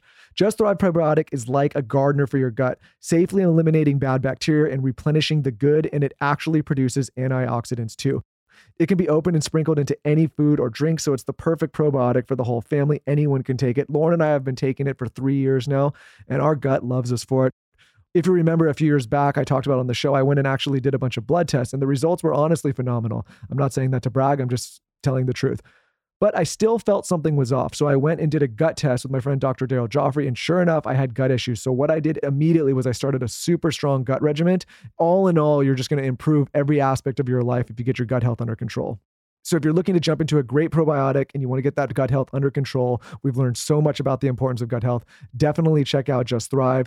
Go to justthrivehealth.com slash discount slash skinny90 and use promo code skinny90 for 20% off a 90-day bottle of Just Thrive probiotic and just calm at justthrivehealth.com promo code skinny90 again that's justthrivehealth.com promo code skinny90 you can also still use promo skinny if you just want to get the probiotic and 15% off. Again justthrivehealth.com promo code skinny or you can use code skinny90 for the just thrive probiotic and the just calm product. Both phenomenal. Enjoy. I recently was on vacation and I'm not very good at doing my own hair. But you know what I am good at? Taking a great product and putting it all over my hair and then wrapping it in a bun and leaving it there. And you can see that from my Instagram. But I love a multitasking moment where I am sitting with like a leave in conditioner spray. So my hair is reaping all the benefits. And the leave in conditioner spray that I used is by Wella Professionals. They just released its most luxurious hair care line. It's called Ultimate Repair. That is the one that I used. I like to use it on wet hair. So I would take a shower and then I would put a ton of their Ultimate Repair Miracle Hair Rescue in my hair and just like let it sit in the bun. I would wrap it in a clip. And then the leave in spray that I was using has omega 9s in it. So this would replenish the outside layer and smooth my hair. This is like amazing. It has AHA in it, which rebuilds hair bonds from the inside out and like I would just be in this bun. It's like a wet bun, sleek. Like I said, you can see it on my Instagram. And in the bun would be sitting all of this luxurious leave in spray. You should know that Wella Professionals is vegan, cruelty free, dermatology tested, and safe for colored hair. It's also formulated without artificial dyes. So my hair was just sitting in goodness. You can purchase Ultimate Repair Miracle Hair Rescue at Ulta now. You can also go to Wella.com. That's W E L L A.com to learn more. There is one thing that drives me absolutely nuts about people owning pets and dogs specifically. It's that they give them no variety in their food choices. They serve them the same nasty food over and over, most likely from a big gross bag that's been sitting in a laundry room or a pantry for months and months, and that dog has to eat that slop every single day. It's like that meme with that happy dog, and it said, "Hey, my dog's face when you when he realizes that he's eating the same thing every single day." Well, not any longer. Not with the farmer's dog. Real food. Feed your dog the farmer's dog. It's real, fresh, healthy food with whole meat and veggies, gently cooked in human grade kitchens to preserve their nutritional value. Why would you not want to serve your dog great food and keep them as healthy and happy as possible. Just make them feel good. Know that you're giving them something that's going to create longevity for them, keep their fur shining, just keep them happy and healthy, like I said. All the food comes personalized. Just tell them about your dog, and they'll deliver personalized, vet developed recipes for as little as $2 a day. So cost effective. Pre portioned meals arrive in pre portioned, ready to serve packs, conveniently delivered on your schedule. Convenient and fresh. Dog people all across the country have ordered millions of meals from the farmer's dog. It's never been easier to invest in your dog's health with fresh food. So check out the Farmer's Dog. Get 50% off your first box of fresh, healthy food at thefarmersdog.com slash skinny. Plus, you get free shipping. Just go to farmersdog.com slash skinny to get 50%. That's thefarmersdog.com slash skinny. Go to thefarmersdog.com slash skinny to get 50% off your first box plus free shipping. What is the coolest thing that you've got to do? I know there's been Oh, so. Well, give us a couple. Oh, without a doubt. Because I can't say one, but there's a zillion Give us a cool couple. things I've gotten to do. Well, one of the coolest things that happened in the band was receiving an, a gold record from Atlantic Records from Ahmet Ertegun, who started Atlantic Records. He is a titan in our industry. And he was a little bit older there. And, you know, he, Mick Jagger, Led Zeppelin, he was there on the planes. He was there partying with the guys. But he's also an incredible businessman and a great artist as well. So, him giving us a gold record in the hollowed halls of Atlantic Records in New York City was pretty amazing. I may or may not have shed a tear. I probably did. The second greatest thing was in 1999, we got to open for the Rolling Stones in Las Vegas. Oh, that's rad. the Rolling Stones. Yeah. You know, I was calling my second grade soccer team friends going, Hey, what are you doing tonight? Nothing. I'm opening for the Stones, bro. And it's hanging up on. So check this out. We're opening for the Stones. And like I've always been super conscious and and and sort of cognizant about being in the moment on, on these, kind of like knowing about like, you know, what to do with money and stuff. Like just this is amazing. Okay, opening for the Stones in Vegas is pretty amazing. Okay. So we're opening for the Stones and it was so fun. And the Stones, the Stones crowd is histor- n- notoriously like a little bit difficult because they want to see the Stones, kind of like Metallica's audience. They want Metallica, they want the Stones, they want nothing else. So I think they saw like five puppies on stage and they were kind of amused by it. And they saw just how happy we were to be there. And we're about to play every morning, which was number one at the country at the time, too, to just keep adding on to the incredible, incredible experience of the story. I'm like, well, I got to say, I got to thank the Rolling Stones for having us open here tonight in Las Vegas. This next song is number one in the country right now. I can't think of a better way to celebrate. I don't know how this could get any, any, any better, but hold on, it just got a little bit better. Mick Jagger and Keith Richards are watching us perform right there from the monitor world. So I'm just sitting there going, oh my God, this is, and to myself, I said, self, this might be the best moment of your musical career. And we played the song. It was incredible. We came down the steps. There they were, thanking us for opening for them. And I'm like, this is pretty rad. Now, I've had moments that came close, but never as cool as that moment. That was incredible. But I've also, learned got to I've got to perform with the Beach Boys a bunch of times. I've got to uh, perform with Run DMC, with the, the Sex Pistols are my all-time favorite band. I got to play a song, the remaining members of the Sex Pistols, Steve Jones, Glenn Matlock, and Paul Cooks. Like I played Johnny Rotten to their Sex Pistols, and that was incredible. So all these wonderful moments, and there's so many more, Lauryn. You could probably ask me in 10 minutes, and I'm grateful for everyone. We had triple platinum records, number one songs in TRL, talking to Carson Daly, and all those things are just great. It was all fun. And I, I loved every moment of it. Steve Jones, you still, do you follow him on, on Instagram? Oh, of And he- course, yeah, and he's the best. And he plays the, he's, he's always, Lauryn has no idea what I'm talking about, playing in his bathtub, his guitar ripping. It's so great. And he plays these interesting country songs, the songs you wouldn't think the guy who started punk rock would play. And that's why I love Steve. Steve's a great character. I'm a good friend of his. I love how he just rips that guitar out and plays in his, he's in his bathroom, in the bathtub, just playing. The acoustics are so good in there. Who's you know, it Steve sounds Jones? Oh, Lauryn, come on. Who's come on. Steve Jones? Steve Jones is the guitar player for the Sex Pistols. Okay, okay. And he just had a uh, series released last year in Hulu that Danny Boyle did called it's called I Pistol. Forgive me if I said it wrong. And it's really fascinating. And it's about his journey in the Sex Pistols. It's incredible. I named my son Lydon. The Sex Pistols mean a lot to me, and I'll tell you why. Sex Pistols were a band that kind of kicked against the industry, like tried to like tear it all down. That bloated Genesis, Eagles, cocaine fueled like country rock that was like so unattainable. And what they did is they came in and they just they ripped it all down and said, "No, you don't have to be that talented. You don't have to do that. If you just have the nerve to get on stage, you can do it." And that was kind of the impetus that got me on the stage. I said, "These guys can do it. I'm just going to get on stage." So it was a huge part of me and my willingness to try and not be scared of failing. So I named my son Lydon because Johnny Rotten, the lead singer, his surname is Lydon. So my son is named Lydon. So they That mean is a lot to me. such a cool name. I think that's one of the coolest boy names I've ever heard. Do you in my- really? Yeah, Yeah. I'm, I'm really specific with names. I like something that's unique and short and strong, and that is unique and short and strong. We That- named it- our son after Townes Van Zandt. Oh, that's pretty cool. I mean, you kidding me? I know, but uh, Lydon's pretty cute. Lydon's pretty cool. It comes from the same sort of energy and DNA where it means that much to you. Well, you know? that's like I That's feel like there's like a, th- I I miss the attitude of all that stuff. Like there was like there was the punk stuff, there was the metal stuff. Yeah. I would categorize the Pogues in there, Shane MacGowan, oh, and that for sure. like that kind of. But then also like in a weird way, you can also loop a Townes Van Zandt or a Blaze Foley kind of character. Most punk in rock there. guys ever. Yeah. Are you kidding me? That- I- that's what I love about music is like you could have It's attitude. yes, it's an attitude It's thing. attitude. What's Doesn't your matter daughter's folk, name? rock. Her name's Hartley. And Cute. well, it's another interesting story. we were driving by the Roxy. We go by these venues in Los Angeles and bad things happen to us, or good things, depending on how you look at it. We were going down Sunset Boulevard and we looked up on the Roxy venue up there, you know, on the who's playing tonight thing, and it said Igloo and Hartley. And I looked at her, I go, Are you thinking what I'm thinking? She goes, Yeah. I go, Igloo? She goes, No, Hartley. You, you I actually, go, no, no, Hartley's great. Crowley's great, of course. I thought Igloo was cool. but that might have been one of those names like where you're like, oh gosh, look at these guys naming their son like, you know, like Assel Blossom Pumpkin Pie, whatever the hell it is. You know what I mean? But Hartley's great. It just fits. Hartley McGrath and Lyda McGrath. It's awesome. you have to So tell Townes us. is a strong name. I like that it's a it's like just like a towns. You know? Yes, People are like, what are you doing? That's because again, like people have you know they, they don't know Townes Van Zandt anymore. Like, you know, Well, in Austin, legend. Texas, they do. Believe Austin, that, Texas, they right? do. Believe that.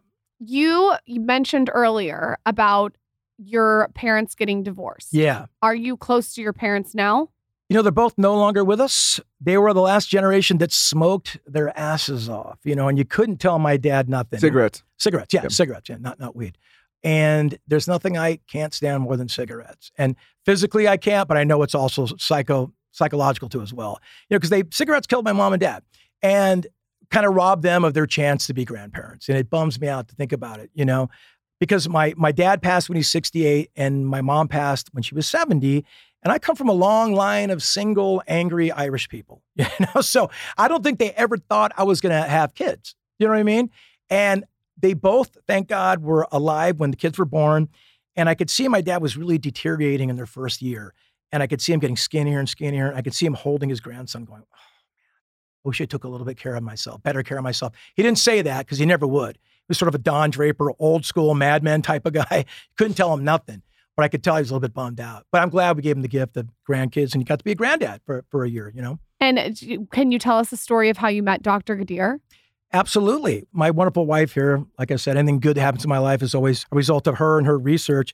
But she said, 2009, I'm going to leave you if we don't have kids. And as I kind of mentioned a little while ago, I, I was on the fence. I come from a long line of single people that it was never, there was never any pressure. Like my mom was like, when are you going to get me grandkids? I, she never said it once. Carin said to me, I'm going to leave you if we don't have kids. And after I threw up and came back and said, well, l- let's give it a try. And you know, she has her own complications. Like she had one ovary and the whole thing, and she she went through a, a hell trying to make it happen. We tried it the normal way, and I thought, you know, I've, I'm on there rocking and rolling. I have never been good to my body, it's probably half me, half her. Blah, blah, blah. You know, we're never having babies, so we tried. Didn't happen. So then she did a little research and found this guy, Dr. Ghadir, who's like the most eloquent, well-spoken, articulate. And I've heard your your, your podcast with me, so well-spoken. I love that guy. Uh, I know you guys have affinity towards him well. So he was our guy that we went to to get an orientation and figure out what it was. And I found out what it meant. The weirdest thing is when I gave my sample, if you will, I'll never forget the Playboy was a Kim Kardashian Playboy. Oh my God. Let me finish. And she was in like a gladiator uniform. or something. and I'm like, I can't. This is too weird. I know her. Ah! So I went to my mind Rolodex real quick. It didn't work. Went back to Kim. Anyway, so got a sample. But he he like led us through this whole process, and he was such a gentleman, and such a good guy. And you know, it's it's a precarious thing, and I know everybody's got their own opinion on IVF. I I get it. For us, it gave us the biggest two gifts of our life. And you know, I, I had kids when I was 42, so I came late. And at 42, I was up in my house in the Hollywood Hills, going, "Is that it? I've had this incredible career, and I'm super grateful for every moment. But is that it?" And I realized I wasn't on a journey anymore. You know, and once you have kids, you want to raise your kids and hopefully become grandparents. It's the eternal journey, and I'm grateful for it all. But she kind of went through the how the IVF works. I was it was too much science for me. I'm like, I don't get it. You know, yeah. I was not actually on tour, and she she did all the big shots on her own. The hormone shots were our shots this big, literally gigantic.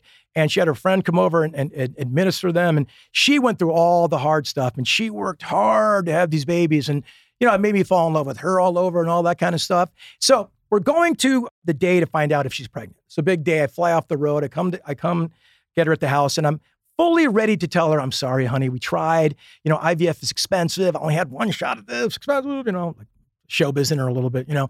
And I go, if it doesn't happen, I'm really sorry, but we tried and you gave it your best. I'm, I'm very proud of you. And I'm, you know, I saw how hard you wanted this and I'm sorry if it doesn't work. Fully expecting the doctor to go, it's not going to happen. So we go over there and I'll never forget this wonderful nurse and she's got the, what's it called? The ultrasound. ultrasound. you thought I was bright. The ultrasound, she's looking and she goes, oh, oh, I don't see it. She goes, oh, oh, there's a little, oh, congratulations, you're pregnant. I'm like, oh my God. It, it, it worked. I'm having a baby. Oh my God. And then she goes, oh, hold, hold on a second. What's this? Ba- oh my God, you, congratulations, you're having twins. I literally went from about to console her and say, sorry, it didn't work, to being the father of twins in 30 seconds. and all because of Dr. Ghadir. Thank you, Dr. Ghadir. Dr. Ghadir was waiting for his name. If he's listening, you know he's waiting He for his loves name it. right The, now. ch- the chief meat beater, Dr. Ghadir. The chief cheap meat beater. He'll throw you in the closet with a Kim Kardashian, Oh, Playboy, yeah. and Gladiator. oh yeah, he knows what you he, need. he ladies and throws you in that broom closet and you get to, and you know. it's it's it's weird. It's anything but fun. It's cr- it's crazy and weird. And you know, I wanted the romantic way to have kids, and we tried hard and all that. But you know, the weird science way was the way it went for us. You know, and I'm super grateful for it. And how hard was it to have twins? Was it hard? I guess you don't know anything different, so you don't have anything to compare it to. But it seems like it's a lot of work. It's a lot of work. I'm not gonna I'm not gonna lie. It's a ton of work. You know, we had we had night nurses and, and nannies and people on standby. I'm not. You can say what you want. I'm I'm not built like that. I need my sleep. Especially I was older too, so it was tough. And and we kind of touched on it earlier before we uh, jumped on here. But you really need to keep twins on a schedule. You need to keep on a schedule, or you're going to be up. For, you're going to be up for 24 hours straight. Because if you're like, if one wakes up at two, one wakes up at three in the morning, one's wake at four, one, you can because it takes about 35 minutes, 40 minutes to change everything and get back to sleep.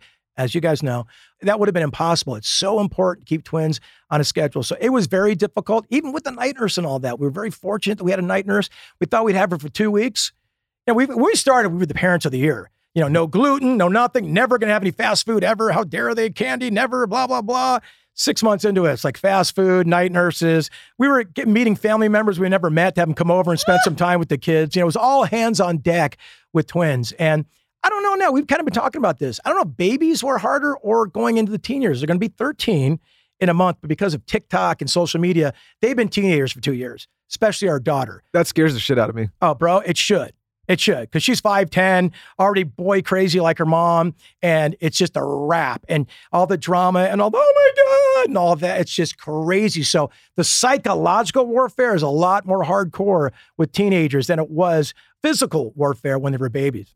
She's five ten. Oh, yeah. She's gigantic. She's at thirteen. She's a supermodel, whole thing. Yeah, she's amazing. You got to show us a picture. Yeah, yeah. Do you have, let me see. I think I've got one from You gotta show us Well, a good picture. luck to you, Mark. Yeah, I Um, know, dude. It's it's it's been rough. It's been nice knowing you guys, you know. But uh, let me see if I can just get this one real quick. Yeah, I'd love to see a picture. that's my daughter and that's my son. We're at Statue of Liberty. When you guys were in, um, where were they, Carin? You told me they were. Oh, my we're not God. stalking you guys, but you guys went to when we were in New York. You just told me on the way over here they were in. Where were we? Oh, we, yeah, St. we, yeah, we were. Where'd you guys stay in St. Bart's? We were on a boat with some friends. Oh, and did you ever go to that funky resort on the other side? It's red. It's got it's it's out right on the beach. A side note on St. Bart's, did you play Yes. a birthday party yes, down there? That's what I'm getting at. Because- were they still talking about us, Michael? Huh? no, because I and it was like they rented the whole hotel. The whole resort. That's why I'm so, asking. So it's a friend of mine, close one of my parents. Uh, we will talk about that Wait. later. Wait, wait. A But friend of yours was the birthday? was the person that got married. Oh, wait, I They didn't know. They were know the that. coolest people I can't really- I've ever met. I can't really. I don't want to say the Wait, name. his parents were there. My parents were there, They were there. and they Oh, told how How do do me you not tell me this? I Because I remember was- that your mom said, "Oh my God!" Because I didn't- McGrath so was there. I forgot about that. I'll They- just say floor mats, right? yes, yes, Yes, exactly. okay, exactly. Exactly. So- exactly. so- Nicest people in the world. man. Yes. Um, and dude, they had Sheryl Crow. No, no, no, they Wait, were. that, that was the, you were at Eden Rock. Eden Rock. Yeah. That was Yeah. it. I was trying to get beautiful spot. Amazing. But I oh. heard so my mom came back and she's telling me about this wedding.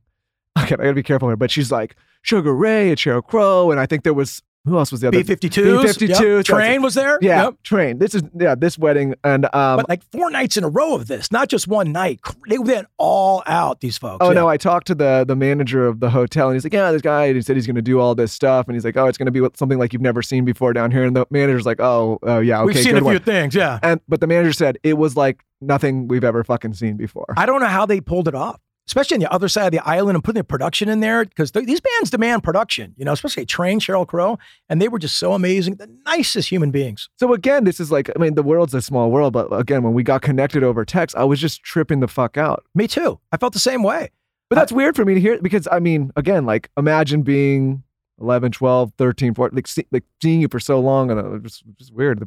The world takes you into We weird love your directions. music. We're Well, such big fans. I, I appreciate that so much. And we love your podcast. We Oh, really God, do. that's so I mean, cool. we were going to, we got Thank married you. at San Ysidro Ranch, right? Which is Oh. one of famous favorite spot. if in the Good I taste. had to get married in the United States, that's where I would get married. Well, she's so smart. Again, she's like, well, that's why we'll have our anniversary there every year. So last year on anniversary, she goes, okay, I want you to listen to the podcast of mine, you know. And so I go, okay, I will. And she put on Skinny Confidential. I think you were talking to Gabby Reece or something. Oh yeah, love Gabby. And it was great. And you guys are so effort like, oh, these guys are really whip smart and like articulate, and the questions are amazing. She goes, I'm trying to tell you that. So I've been a fan ever since that. A- And for me to somehow figure out that I'm on here talking to you guys, it's like because I hold you guys in the same same self, you know, same esteem. You know, I'm like, these guys are just rock stars in the podcast world. And it's an honor for me to be invited. And I want to thank you both. Ugh. We're gonna retire after this Yeah, one. this I'm it. good. This Please. you. I'm gonna tell you this. You are damn good on a mic, which is not a surprise at all. No, you're you can come back on the podcast anytime you want. Open invite. You guys can come Maybe we're on gonna bring your wife. I gotta you get the other side yeah. of the story. She, she's the. Oh, What'd she say? she said we can talk about the infidelities. Oh, God, Maybe we- I'll bring her on alone. Didn't we talk about that? Uh, or not? no, you totally. Next time you come on, you guys can come on together, and we can do a him and her thing. That'd be awesome. There's so many different directions too that we can go because you have so much to say and you're so interesting. So you guys got to understand though, I've done enough podcasts. It has to be like a give and take. And you Yeah. guys have such a what you guys actually act, you have an interest in what you're saying and you have no problem taking the conversation somewhere else. You don't have to stare at your notes. It's like it's an effortless thing that you guys do. So you bring out the best in your guest. I want don't don't give the credit to your guest. You guys keep the conversation alive and interesting and fun. So my hats off to you both. Well, you, know, guys like, are invited back on in July. We're, we're here. you you hit the nail on your head, and I think this is for anything you do. You have to. I mean, you know this. You said it earlier. You have to love what you do. and You actually Yes. have to be interested in what. That's like, right. like we have this brief here, and I have it, you know, for notes. But Sure. It's really we're we're interested in your life and what you do. And I think if you don't have that, and if you're not passionate about what you're doing, it makes it really difficult, right? Makes it a job. Yeah, it makes you are it a really job. good on That's a right. mic, though. But you're very sweet. I Thank feel. you, Lauryn. I mean, you should have you. Do you have a podcast? I do not have a podcast because I, I could just think like, oh God, the guy from Sugar Ray has a podcast. But you know, I mean, I, listen, I, I think I fooled you today. But you know what's fun is like we we talked about music. Well, we talked about music today, but I think we talked more like life. Like music will always be the foundation when you talk to me, and I'm super grateful for that. But I, I I've got stuff out of you guys today that you don't even know. Little one little little Well, I think like factoids. I, I listen. Obviously, on the surface and all the accolades and all that, I think like, and I don't mean this offensively, but people can Google a lot of that stuff and figure out who. Oh, you are. Please, I want to know the. I want to know the person, right? I want to know like why. can tell you don't have those first three questions. So uh, you know, you, you just you, you, but I- you have a natural interest, which is just. But I mean, I'll tell you guys, that's what feeds us, makes you guys number one at what you do. It's no surprise. You are welcome back to come on anytime you want. You're a great interview. This interview was giving Rob Dyrdek vibes. Oh, Deerdeck is He the ca- king of that. He He's the came on. I was like, He's the best, isn't he? He's- He makes you believe in life and humanity. True. Let's go kick some ass. You there's know? just certain people that come on that are just great interviews, and I really appreciate you taking the time today. Oh, this Oh, thank you, Lauryn. one of my favorites by far. Where can everyone find what you're doing, support you, go to your concerts, all the things? And when are you playing in Austin so we can come? You just played. Yeah, we just uh we we did a, a private show. We did a, it's weird. Austin has become like the convention capital of the world. Used to be Vegas, used to be Orlando, and it still is. But now Austin and Nashville, both these cities, which you know are just I love both those cities. A lot of conventions are there. So I'm going on tour this summer with the Gin Blossoms and Oh. Vertical Horizon Iconic. and Fastball. So if you like 90s hits, come on out. I'm also doing a fun little one with Bret Michaels. So I, I love, you should get Bret on here. He's got so much. Talk about a guy that would change your life. He's great. I would love to have Bret Michaels on here. He- He's he's great. He would love to be on here. I'll put her in a. I'll put, uh, you guys don't need much help, but I'll, I'll, I'll, he's just the best dude. No, I think we might need help for Bret Michaels. oh, trust me, you, you got no problem. He's the greatest guy. He's got so much positivity, and he's got some wonderful stories, uh, obviously about music. So I'm going out with him and Night Ranger, Jefferson Airplane, which is so cool because when you think about that, I'm going out with some 80s bands. You know what I mean? And then I'll go some 90s bands. I just think that's where my career has taken me. Like it's letting me open these doors, like necessarily not just in the 90s lane, whether it's extra, whether it's playing with 80s bands, whether it's performing with the Sex Pistols, whether it's going out with Gin Blossoms, you know, people in our fraternity. I just feel super grateful for it all. And I'm still willing to try it. Where can everyone buy tickets? You can go to markmcgrath.com Okay. or you can go to uh, the real Mark McGrath on Twitter. I hate that. but I had to do something. and do you guys lose your blue check marks? I ended up keeping. It's not a political thing. It's you, have you seen the, the the the sort of freak out on now? Did you pay for it? Oh my God, it's a political thing now. I'm like, you either pay for it or you don't? yeah, Who cares? Instagram just did it too, right? They just they, Instagram did it too. yeah, they just rolled it out, so everyone's gonna pay. Today, Yeah, listen, say what you want about no one wants to lose the Instagram one. No, no, no. Everyone, but you know what's hard for me now, and I don't mean listen. I equal opportunity. I hope everybody gets a blue, but sometimes it's hard now for me to siphon through the messages because I can't. Everyone's everyone's blue now. I, I totally agree. But you also want the validity of like this is the real home and place of that. And I guess that isn't that anymore. I'll do you one better, Michael and Lauryn. I paid for the blue check mark. Not afraid to. And I don't have it. They didn't give it to me. I was like, How about that? On Twitter Blue? That's the story of my showbiz life. Play for Twitter Blue, and I'm like, all right, here we go. But you know I'm not gonna lose mine. like- and it just went psh, yesterday. And then I was like, yeah, I didn't pay for it either. I fully paid for it Where Yeah. can everyone find you on Instagram? at the real Mark McGrath again on Okay. IG. And you know, I I I like talking to people on there. I will respond if you reach out. I love hearing from everybody. I don't do DMs well very well because it's a bit of a, a vicious viper net. But if you you know reach out to me on either one of those, Twitter or I'm also on uh, TikTok too. Got me on TikTok. You know what's weird? It's my biggest platform by far. I did a couple stupid videos and I've, you know I've got X amount of followers on there. But and then markmcgrath.com, you can like find out what I'm doing and not hard to find. And I'm super glad for it all. Are you going to Austin on your tour? As far as I know, Okay. like a lot of it's back east in the Midwest. You know, Okay. Well, That's fine. yeah, we'll go. We'll go check it out. I'm I'm gonna it keep you. I'm gonna keep you all posted. Uh, Trust me. Thank you so Please. much for coming on. Truly, you are welcome back on the show. If you want to do a him and her podcast, It's awesome. it's open invite. Thank you, Mark. You're incredible. Thank you, Lauryn. Thank you, brother. Thank you, Michael. Appreciate Thank you you. all. Appreciate you too. we want to do a little Mother's Day giveaway. We want to give one of your mothers an ice roller. All you have to do is say hello on my latest post at Lauryn Bosstick, and I will send one of you an ice roller to gift your mom. And if you're looking for a Mother's Day gift, definitely check out shopskinnyconfidential.com.